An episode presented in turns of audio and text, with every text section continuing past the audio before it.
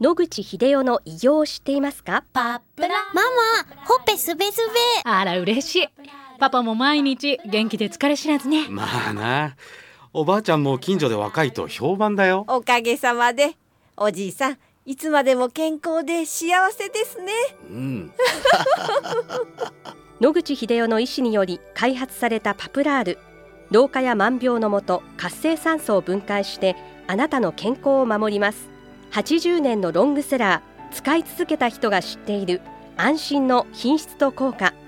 その悩みいつまで我慢しますか？お問い合わせは東洋厚生製薬所または武蔵野製薬へ。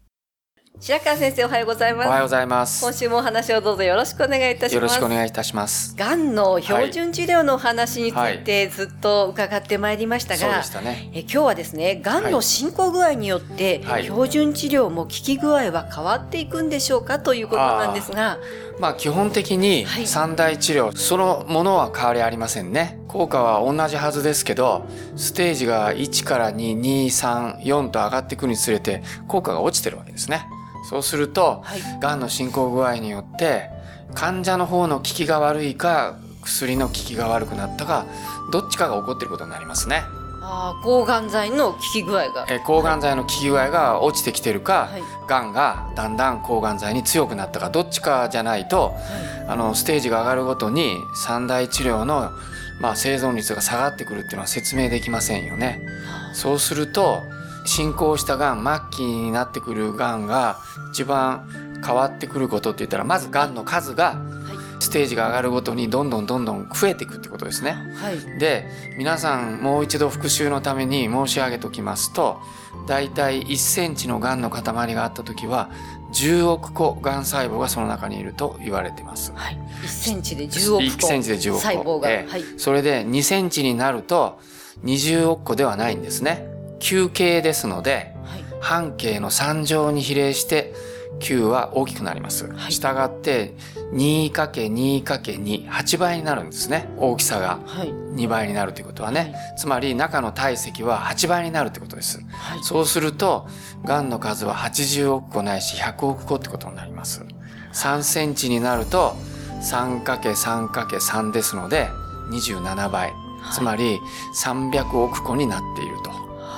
はい、大きさが大きくなると、まず数がたくさんになります。はい、したがって同じ量の抗がん剤を入れれば大きくなればなるほど殺せる数が少なくなると。そうすると医者はどうするかというと濃度を上げていかなきゃいけませんね、そうすると今度は体が耐えられる濃度っていうのがあるわけです。それがまた患者さん一人一人によって違います。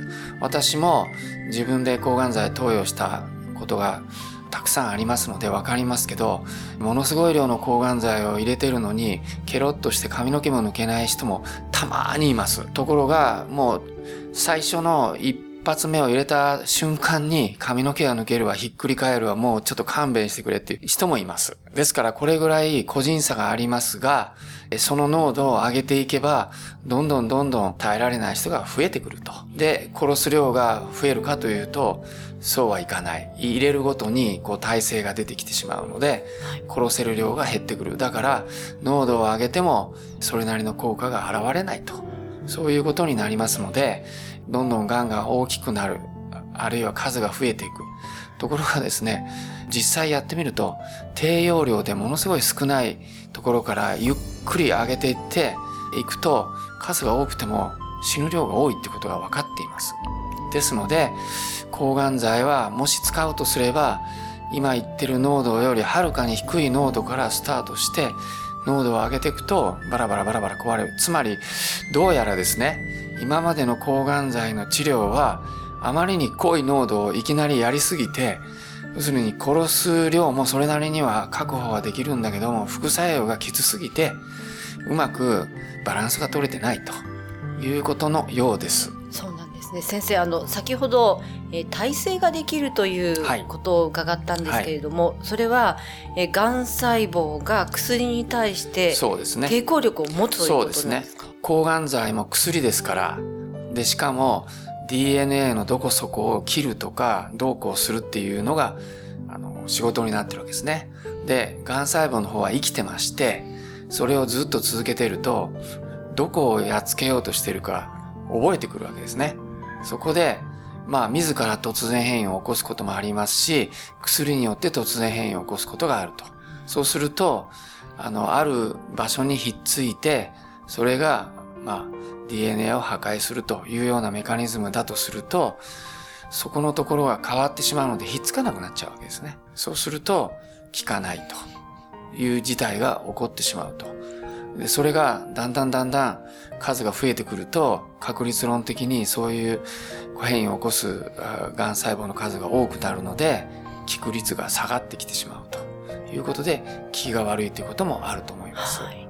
それからあのお話の最初の方で伺った個人差があるということでしたが、はい、これはどういった特徴があると差が出てくるんでしょうか、はい、この頃はいろんな抗がん剤をやる前にこの抗がん剤が効くか副作用が出てくるか出てこないかっていうのを遺伝子検査をすることである程度把握できる抗がん剤とかも見つかってきました。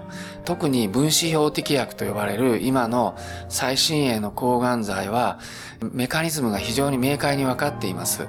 どこにひっついてどういう経路を通って中に行くからどこうなると。そうすると培養の実験でその間に変異があると効かない。変異がなければ効くとか、その逆もありますけれども、そういうことがある程度わかるわけですね。そうすると事前に患者さんから血液を取って、その遺伝子パタイプを見ると、よく効くけど副作用はない人、あまり効かなくて副作用が出る人、効果もあまりないし、副作用もあまりないというような、こういういろんなパターンが見つかってくるわけですね。ですからそれを見てテストするということで、あの、治療方針を決めるというのが、だいぶ流行ってきてると思います。ありがとうございます。はい、このお話の続きはまた来週お願いいたします。はい、はい、お話の相手は FM 西東京の飯島千尋でした。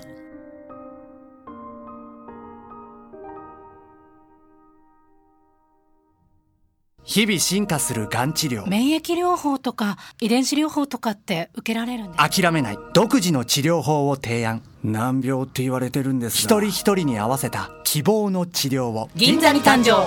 末期がん専門。遺伝子免疫クリニック。お問い合わせご予約は03-3538-3566